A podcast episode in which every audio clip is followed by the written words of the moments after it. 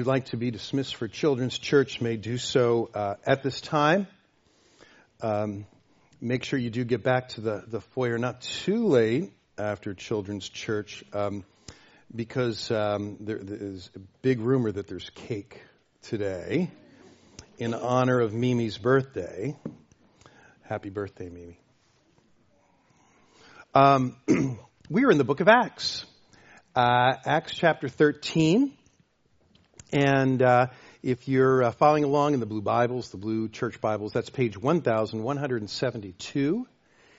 And um, uh, we're uh, uh, seeing for the first time the uh, Apostle Paul starting to to be involved in ministry. And so we're in a new phase here. Acts chapter 13, again, starting at verse 1 down to verse 12. Hear now the reading of God's Word. now, there were in the church of Antioch prophets and teachers Barnabas, Simeon, who was called Niger, Lucius of Cyrene, Manaen, a lifelong friend of Herod the Tetrarch, and Saul. While they were worshiping the Lord and fasting, the Holy Spirit said, Set apart for me Barnabas and Saul for the work to which I have called them. Then, after fasting and praying, they laid their hands on them and sent them off. So being sent out by the Holy Spirit, they went down to Seleucia, and from there they sailed to Cyprus. When they arrived at Salamis, they proclaimed the word of God in the synagogues of the Jews, and they had John to assist them. When they had gone through the whole island as far as Paphos, they came upon a certain magician, a Jewish false prophet named Bar Jesus. He was with the proconsul Sergius Paulus, a man of intelligence who summoned Barnabas and Saul and sought to hear the word of God. But Elymas the magician, for that is the meaning of his name, opposed them, seeking to turn the proconsul away from the faith. But Paul, who was also, but Saul, who was also called Paul, filled with the Holy Spirit, looked intently at him and said, You son of the devil, you enemy of all righteousness, full of all deceit and villainy, will you not stop making crooked the straight paths of the Lord? And now, behold, the hand of the Lord is upon you, and you will be blind and unable to see the sun for a time. Immediately mist and darkness fell upon him, and he went about seeking people to lead him by the hand. Then the proconsul believed, and when he saw what had occurred, for he was astonished at the teaching of the Lord. This is the word of the Lord. Let's pray for a moment.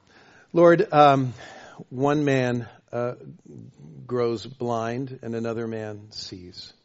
Lord, we pray that you would give us the eyes to see, the eyes to see Jesus. In his name we pray. Amen.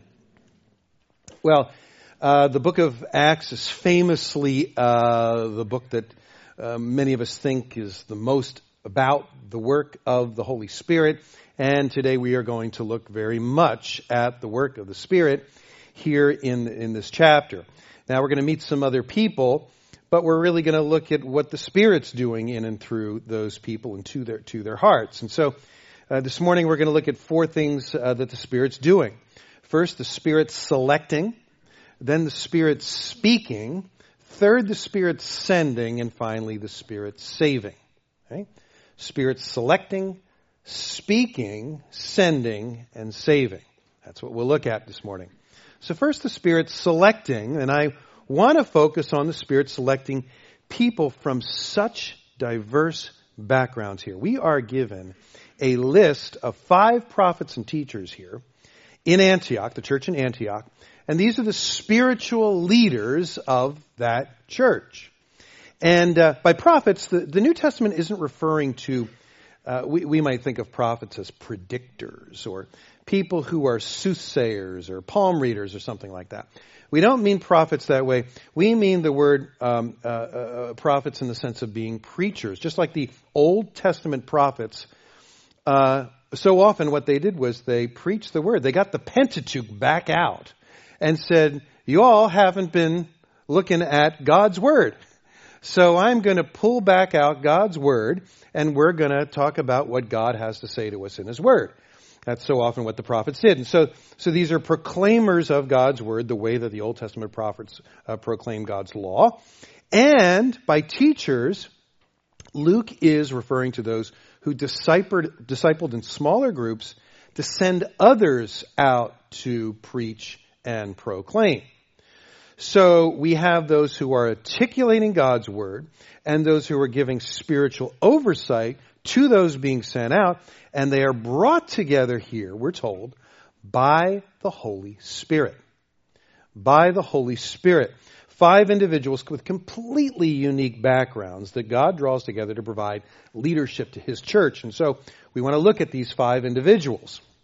Now the first is Barnabas, and we met Barnabas before. That was back in chapter 4, verse 36, where we found out then that he was a Levite from Cyprus. Now we didn't, we didn't spend much time on Barnabas back then, knowing that we would um, meet him with a little more depth later on, and this is that point.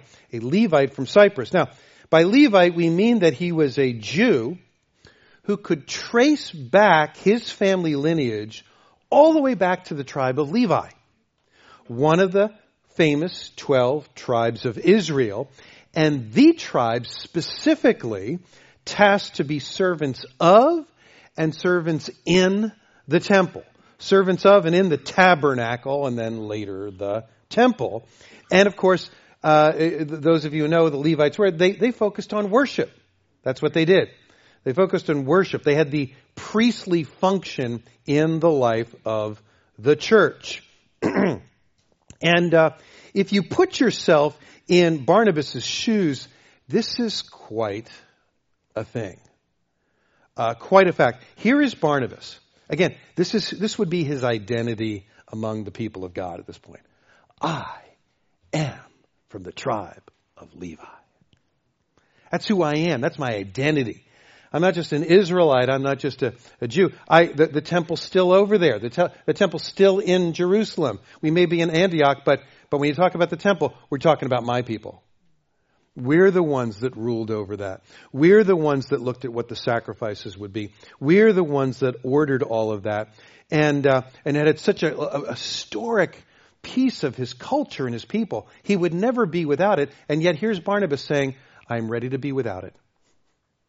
Because what is Barnabas going to do? He's going to proclaim that a greater priest has come. The final priest has come and he's embracing the gospel, embracing his own greater high priest, and the greater high priest who actually took the sins of the world away.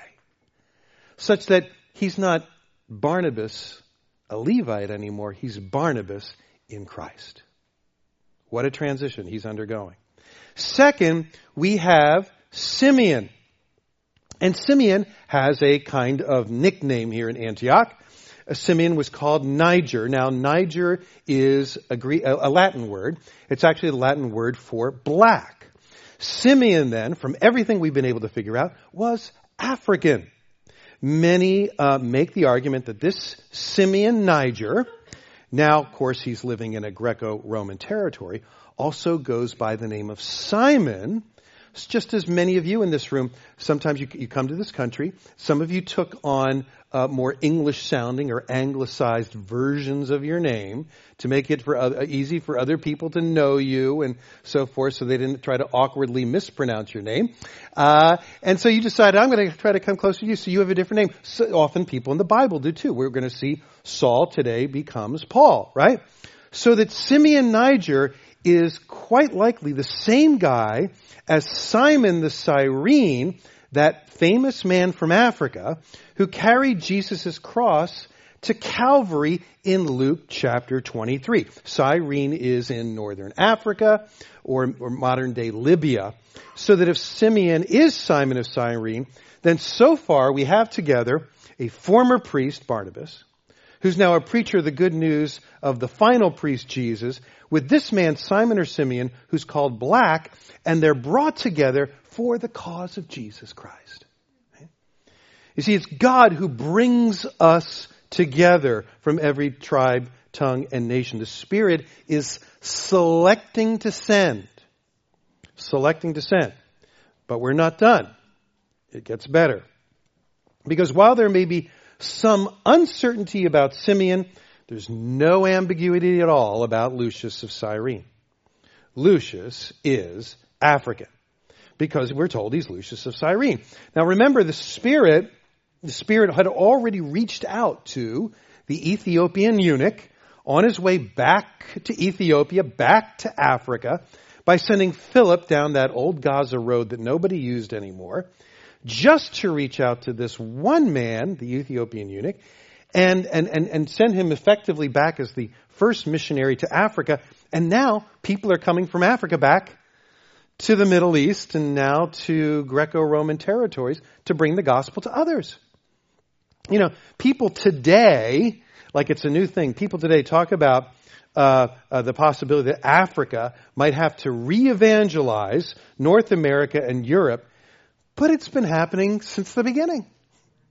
It's been happening since the beginning. So, so we likely have two Africans preaching Christ in Antioch, the third largest city in the Roman Empire, but still it gets better. Next we have Manaen. Okay? Somebody, we are told, who is a lifelong friend of Herod the Tetrarch. Now, this is what you have to picture. um, Craig Keener points this out. He says that this meant that that that, that Manaen would have grown up in Herod the Tetrarch's home, and uh, that phrase there, lifelong friend, usually means somebody like a foster brother, maybe somebody adopted, maybe someone brought in, and he's living in Herod the Tetrarch's home, such that he is now a lifelong friend of Herod Antipas, the son of Herod the Great. And so here is a guy raised in the courts of Herod such that Manaen grew up in the same household as the man who ordered the beheading of John the Baptist. And now he's a follower of Jesus.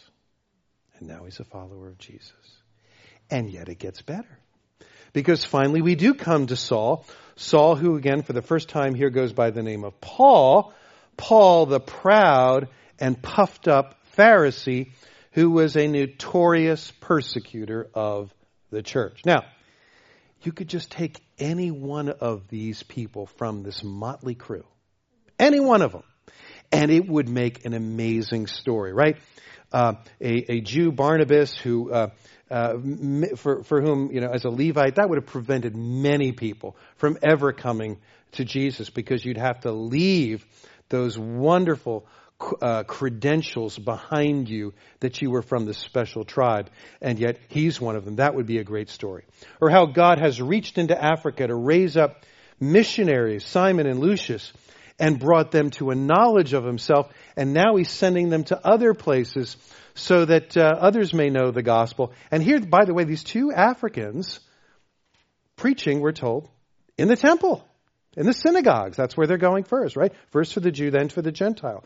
That would have been a great story. Or how God had raised up a man who was the enemy of God to be an ambassador for God, Paul. Again, what a great story.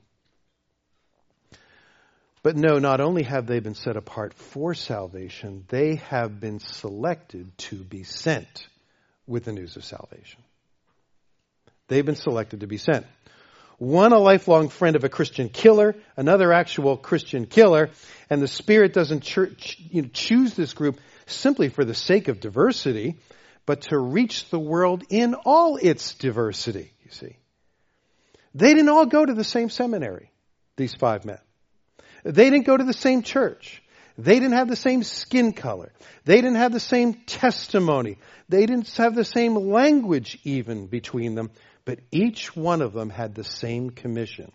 What they had was the same spirit led faith in the one Savior, Jesus Christ, and they preached Him as the only way. That's what they had in common. All preachers, all teachers of the grace that had bought them. That's what they had. Now, friends, this is how the Spirit works. This is how the grace of God works. This is how God the Son works. Jesus said, I am, when I am lifted up, I will draw all men to myself. And these five, that's just one sampling of it. Hope Presbyterian Church is just one sampling. You've been brought together. Uh, you, you, I, from the person standing up here, I get to look at you all. You all look different. I know many of you from different places. Some people came in from California this morning to be here today. Some of you have different worldviews, different different tongues and languages. some of you, some of us have names that are hard to say. Is it Rao? Is it Ro? What, whatever it is, all have a different story, and yet here we are. We're the people that God has selected to be here, such that we would make disciples to send people out. Number two, the Spirit speaking. The Spirit selects, the Spirit speaks. Verse two seems to be, interestingly enough, the only place in Scripture where we have the Spirit Himself speaking. Very interesting. For the world that talks about how the Spirit speaks to them, this is the only place in Scripture where we actually that, that have that, that unique phrase, the Spirit speaks. Okay? Uh, the Holy Spirit said, set apart for me Barnabas and Saul for the work to which I have called them. Fascinating. Now, often people hear a voice, like in, in the Bible, like a voice coming from heaven, right? Maybe take the example of a, a voice that says, This is my son in whom I am well pleased, and the people know from the context of that, ah, this must be the voice of God. Um, you think about Second Corinthians when Paul uh, prayed for, remember, the famous thorn in the flesh to be removed from his body. And uh, he hears Jesus speaking to him, and Jesus says, My grace is sufficient for you. Here, though, it's not a voice, it's not God speaking, it's not Jesus speaking. Luke doesn't even say it was the Lord who spoke, and he clearly does not say that it was the Spirit who spoke through the prophets that are there. No, Luke is very clear here that it is the Spirit speaking to them. The Spirit speaking to them. Now, here is where we have to maybe say some specific things and maybe even some hard things because I find that so much uh, is claimed as the Spirit's agenda, but I don't always actually see in the scriptures that it is the Spirit's agenda. Now, I'm saying this. I didn't get this from Acts 13 here, but we're reflecting on Acts 13. But I invite you to check this out yourself from what the Bible has to say about the Spirit's work. I'll state my case and maybe you state your own, but here's what I mean. People are always saying the Spirit is telling me this. Or the Spirit is leading me to that. What I ask you to do is really listen to those statements. Ask that they be repeated. When it comes to the content of what the Spirit is saying to them, it's usually, this is my experience, it's usually something very subjective or about a subjective experience. Maybe some great task or, or for their personal experiential enlightenment. But ask, how often is it that what you hear from somebody who attributes something they say they heard from the Spirit is actually focused on the work of the church. Our work. In this time between the cross and the second coming. Because that's what the Holy Spirit is up to. Uh, one of my uh, professors, Dick Gaffin, once said that he had a hard time thinking that much about what he hears about the Spirit's work can actually be the Spirit's work precisely because so little of what he hears is about Christ and Him crucified.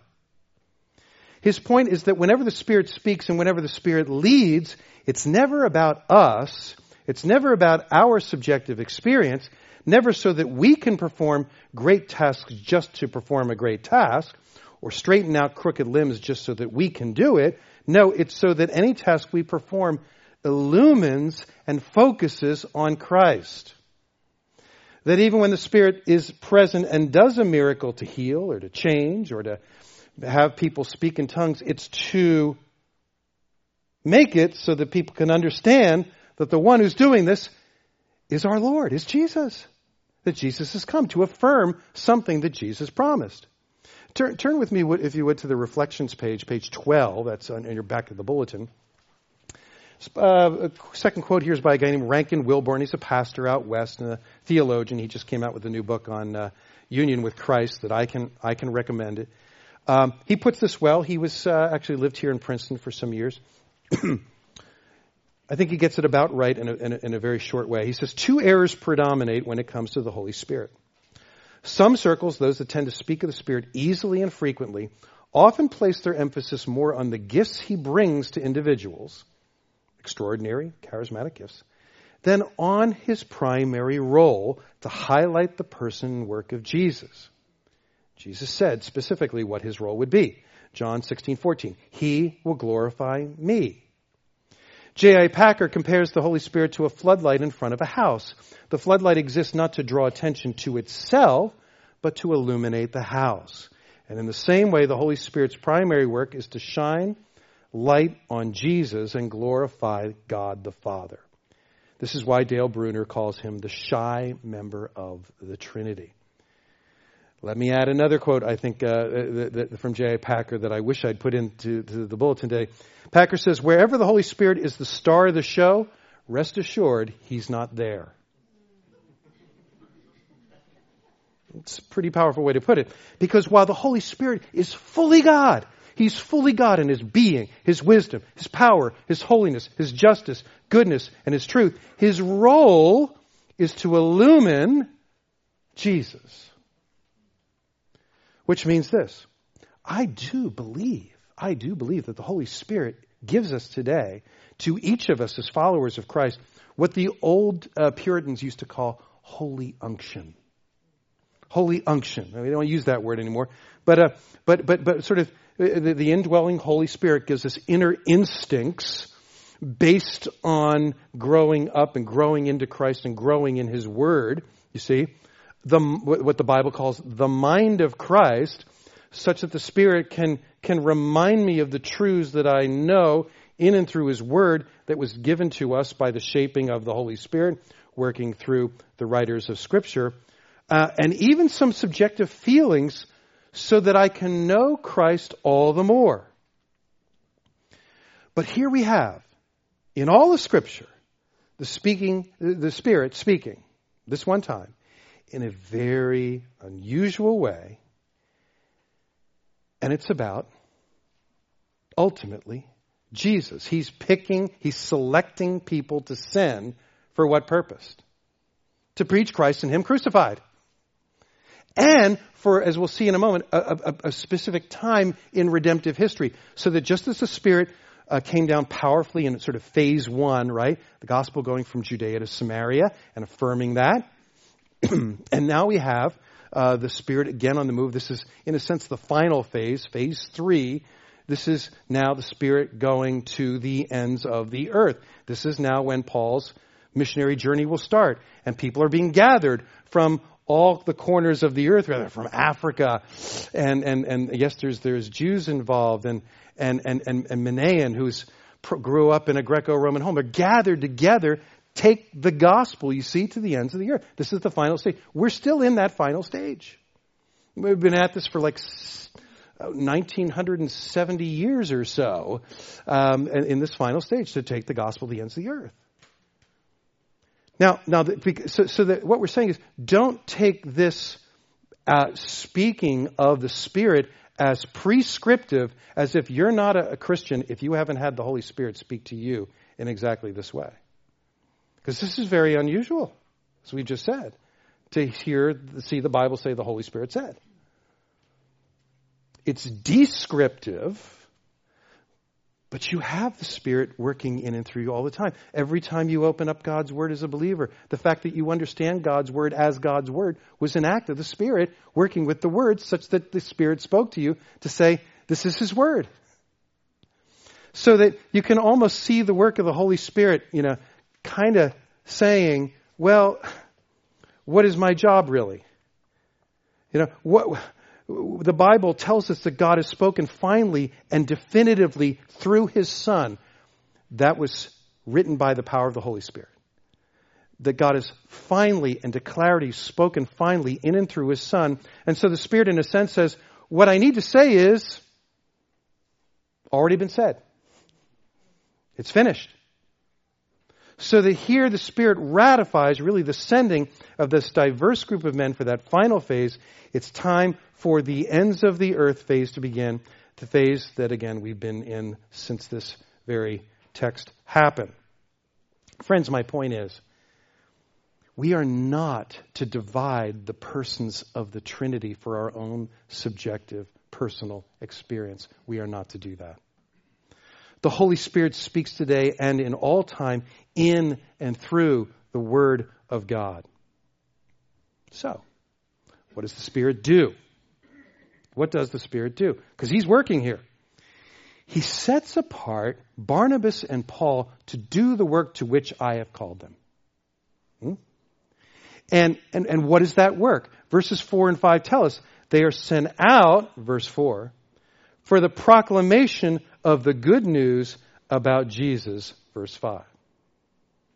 See that? They, are sent out, verse 4, for the proclamation of the good news about Jesus, verse 5. And that takes us to our next point the Spirit sending. The Spirit sending. Now, this is what we call missions.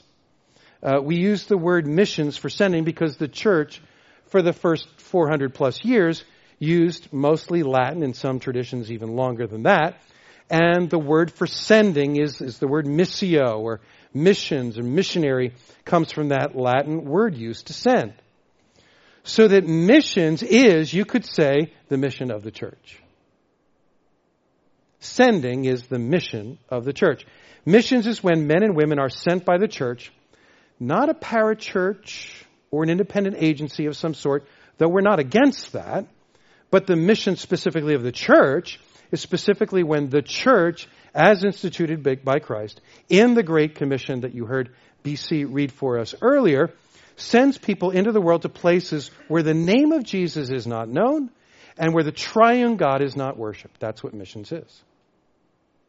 When we speak of missions, we're speaking of the church to send out people from the church to plant the church in places where there is no church. That's the mission of the church. And this is all stated very specifically in our own mission uh, statement here at Hope. I'm going to walk over here and get it because I forgot to bring it forward. But your church here at Hope has, has thought about this. And we thought about it very specifically, and it's a, it's a mission that we ask you to hold us to. Do we do what we say we're going to do when we say this is the mission of our church. And if you look at the inside the, the bulletin and, and um, just inside the front cover, it's on every front cover. We never not do not print this. Um, you have the third, if you will, will uh, statement there, heart for God's world, where it says we are called to be taught and taught to be sent. We are not to produce mere converts, but disciples, students of Jesus. The church is the center of mission and the very life giving and mediated presence of Christ. Therefore, the church being the church, with the whole world present, is God's missionary strategy to the world. The church is the missionary strategy of the church. You see? This makes our approach to evangelism and discipleship participatory, not simply declarative. Yes, we declare. Yes, we proclaim. But as we send people out, we participate in the proclamation and declaration, you see. Disciples therefore have a passion for God's word, commitment to his grace, that's the message, and a heart for his world, world by loving God and neighbor. The one thing that I wish was, was in there, I thought over the years, is that our missionaries ideally are focused on church planting more than any other goal. More than any other goal. That wherever they are, that should be part of their goal so that those churches become senders too. If everybody's in an independent agency and, and, and we're, we're bringing people to Christ, there's nothing wrong with that. That's good. We should be doing it. There are people in this room here who are doing this full, full time. But to have other senders out there, the church is called to do this in a unique way that no other institution is. And so we must do it. Jesus said, I will build my church so that if missionaries are not focused on building the church, they may be doing great and amazing work, but they are not focused on the same goal that Christ is to build his church. And that's what the book of Acts is about. Christ building his church by sending his people on mission, and the mission is to proclaim the word, scatter the word out to build the church. Now, here's what I want to focus you on today. Um, so often in the early uh, chapters of Acts, even though it can be powerful, even though it's magnificent to watch, you have these chapters where hundreds, if not thousands, of people are coming to know Christ at one time. And, and you can say, say, some of you say to yourself, well, I've never seen a revival like that. And I've never seen something happen like that. I want to see that, you see. And I, I can appreciate that you do.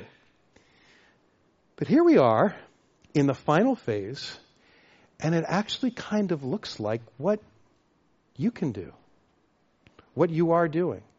Because here, here the Spirit selects and sends two people, Barnabas and Paul. And what does the Spirit seem to have in mind? Spirit seems to have in mind to find one guy. There's one guy. Now, all, all of you can have one person in your life that you think, you know, that may, hopefully you do have at least one person in life that you've been praying for to know the Lord. Right? One person in your heart and mind that you've been thinking about. and here, for these two, two famous people, uh, uh, Paul and Barnabas, it's a guy named Sergius Paulus. He is the proconsul of the island of Cyprus, which means he's probably a governor of the island. It could also mean he's the church officer of the Roman Empire on the island of Cyprus. One of those two things. And we're told that he is intelligent. Now, um, I want to talk about that word intelligent for a moment because we here at Hope Presbyterian Church, we, we live in, a, I know it like a dual reality, right? So we're one of these few evangelically type churches. Um, and the emphasis in the evangelical church over the last uh, hundred years or so, maybe a little bit less than that, is that American evangelicalism has been kind of anti-intellectual anti-intellectual. Uh, we've almost strangely had a pride in our anti-intellectualism. It's almost if you're more spiritual if you come to church and you turn your brain off. And uh, uh, one famous uh, preacher put it this way. He said, "Don't think, just believe." but here, here, you know, we, we live in Princeton. we live in one of the uh, uh, intellectual capitals of the world. And here the goal of the Spirit seems to be to reach a man of some intelligence. And God gave you all intelligence. God gave you a brain. And, and notice, intelligence is not a threat to the gospel. Intelligence is not a threat to the gospel. Now look, intelligence can be an idol. And the Bible says smart and not so smart all of us have to die to self. And to the degree that your intelligence becomes an idol, you become a fool. So that's something we have to watch. That's something we have to watch. I want you to turn with me to, if you're using the Blue Church Bible, turn to page 687. Keep your finger there in the book of Acts, Acts 13.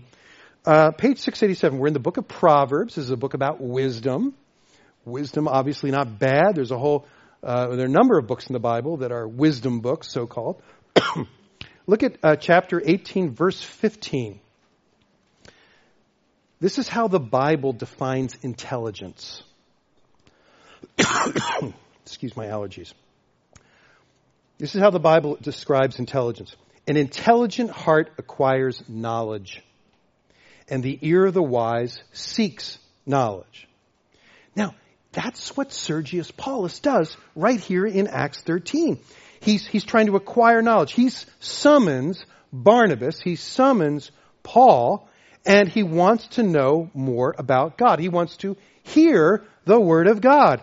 Friends, when so-called smart people do not want to hear the Word of the Almighty God, it's not evidence of their smarts, it's evidence of their foolishness in spite of how intelligent they are.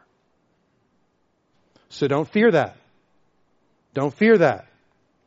Remember that when you're sharing the gospel with smart people, by that I'm just, you know, people that have more degrees than you do. People that maybe went to a better school than you did. Went to school longer than you did. Do you know, I, have heard of those, those people that never leave school. You heard, heard some of those too? Right? They're really intelligent people. Now,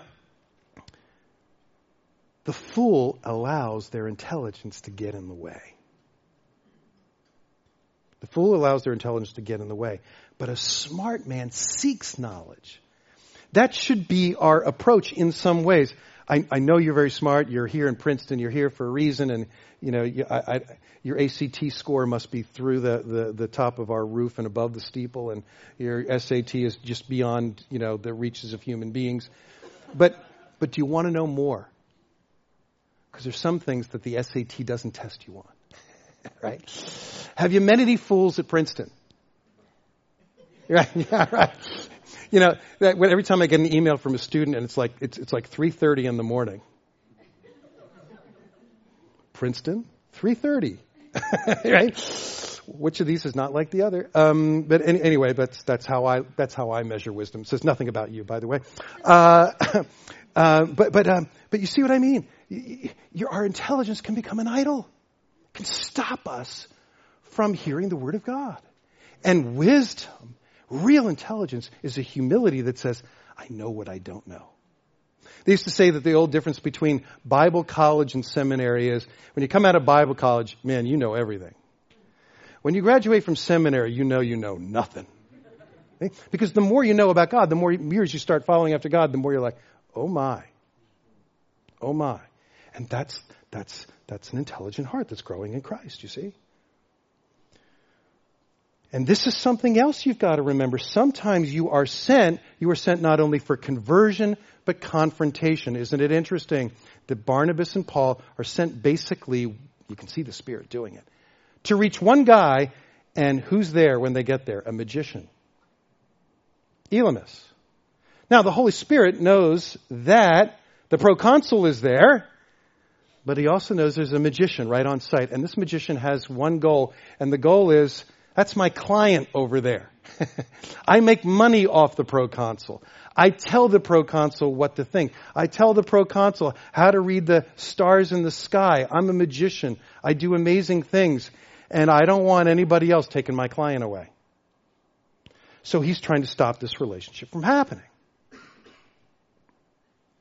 And this is often going to happen to you when you've got somebody that you've been praying for you find out they have other counselors, other books they're reading, other people that they listen to, and so on and so forth.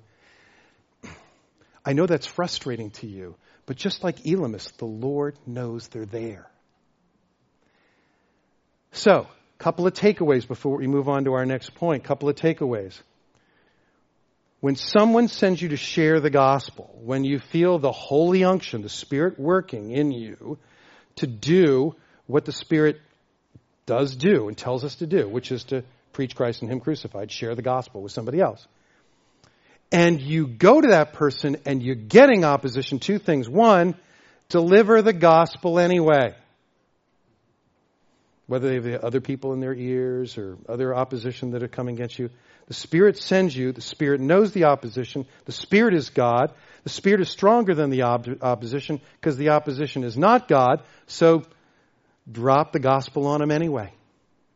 Number two, be ready to defend the gospel. Those who speak another gospel false teachers, and we're told that Elymas here is a false teacher. Um, uh, they want to. They want to always. They always do the same thing. They want to add to the gospel. They want to add works. They want to add to Jesus. And uh, but you've been equipped. You need to remember this. You've been equipped You've been equipped by the catechism. You've been equipped by scripture. You've been equipped by teaching, by, by the sacraments, even by singing. So, so, so what people always do is they want to say either that Jesus is not enough or they want to add something that you have to do to the gospel. That's how it always works. But what do we sing? It seems like every third Sunday around here, when, especially when things get a little off worship wise, we sing in Christ alone. right? There's one of the hits of the church. I mean, you don't have to m- memorize a lot of scripture. The, the, the evil one's always going to do the same thing. He's going to add to Jesus or take away from Jesus or throw something in front of Jesus. And your answer has to be, no, it's Christ alone. You got to be ready to defend the gospel in that sense. See? And, and you've been taught to do it. And you can do it. Right? Bar Jesus takes the straight here. What does he do? Does he come up with a new path? Does he invent a new way? No, he makes crooked what is straight. That's what Satan does. Satan, Satan is not a creator. Satan's a creature. Satan doesn't make anything. Satan only bends and twists. That's what Bar Jesus is doing. Your job is to make the path straight again. It's about Jesus. It's not about Jesus plus this. It's not Jesus minus that. It's not this instead of Jesus. It's, it's just about Jesus. Okay? And finally, finally, the Spirit saving. Now, it's really interesting here that we're told the, the, the, the, the magician is contrasted with Paul. Did you notice that? Right? Uh, uh, Paul is full of the Holy Spirit, and Bar Jesus is full of deceit and villainy. So that's the big collision that's about to happen here. And Paul knows that Bar Jesus is afraid, as that magician and sorcerer, of losing that client, um, uh, Sergius Paulus. and, um, and so what Paul does is he causes Elymas to go blind. Now we look at that and we say, well, that's, wow, I can't do that. Um, that's a, um, a, a miraculous sign of sorts. Now, again, remember, this is descriptive, not prescriptive.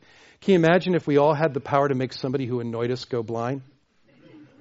I think, you know, in my family, we would be like halfway to a church and suddenly we drive into a telephone pole, right? Because we're always annoying. You know, parents are always annoying their kids. And so we, we die on our way to church every, like a groundhog day. You know, make, make mom and dad go blind again. right? Um, but thank God we don't have that power. Okay? But don't miss the point. Don't miss the point. In the same way that Elymas has been filled with deceit and villainy and contrasted with Paul, who's filled with the Spirit, Elymas going blind is contrasted with Sergius Paulus seeing and believing Jesus Christ. Isn't it, isn't it, it's, it's just great there at the very end of, of, of verse 12 there. I would think, in the way that people talk about the Holy Spirit working today, that Sergius Paulus would be astonished at the amazing thing that Paul did. He made somebody go blind. Boom. But what astonishes Sergius Paulus? What he heard about Jesus Christ. That Jesus Christ was his Lord and Savior. And that he got the message and he believed. That's what was astonishing to him. The good news that his sins are forgiven. That's what the gospel is all about. That is what we are to believe. That's the point. That's the bigger miracle by far. People go blind every day. I regret, my, my, mother is going blind slowly. We lose our sight all the time. We lose our lives. The far greater miracle, the far greater display of God's power is being able to see Jesus, that an enemy of God becomes a child of God through faith in Jesus Christ. That's what we've been selected to do. That's what we've been sent together as a church to do. That's what we've been called to see the Spirit do as the Spirit saves others. Are you with me on that? Because that's what the Spirit's doing. Let's pray. Lord God, um, this is in a sense our hope. This is why we send families to Robbinsville. It's, we, we, we send to save. And, and, and, and Paul, the, it's, we're, we're, amazed, Lord. Paul, the premier theologian of his day, doesn't stay with the church in, in Antioch, but you send your best away. And, and Lord, we see the gospel in that. You, you took your best. You sent your own one and only son. And you sent him away. And you sent him away on a mission. And you sent your beloved son to save. So, Lord God, so must we make us have hearts like Christ that we would send people away to see others saved so that all may know your glory and your grace. In Jesus' name, amen.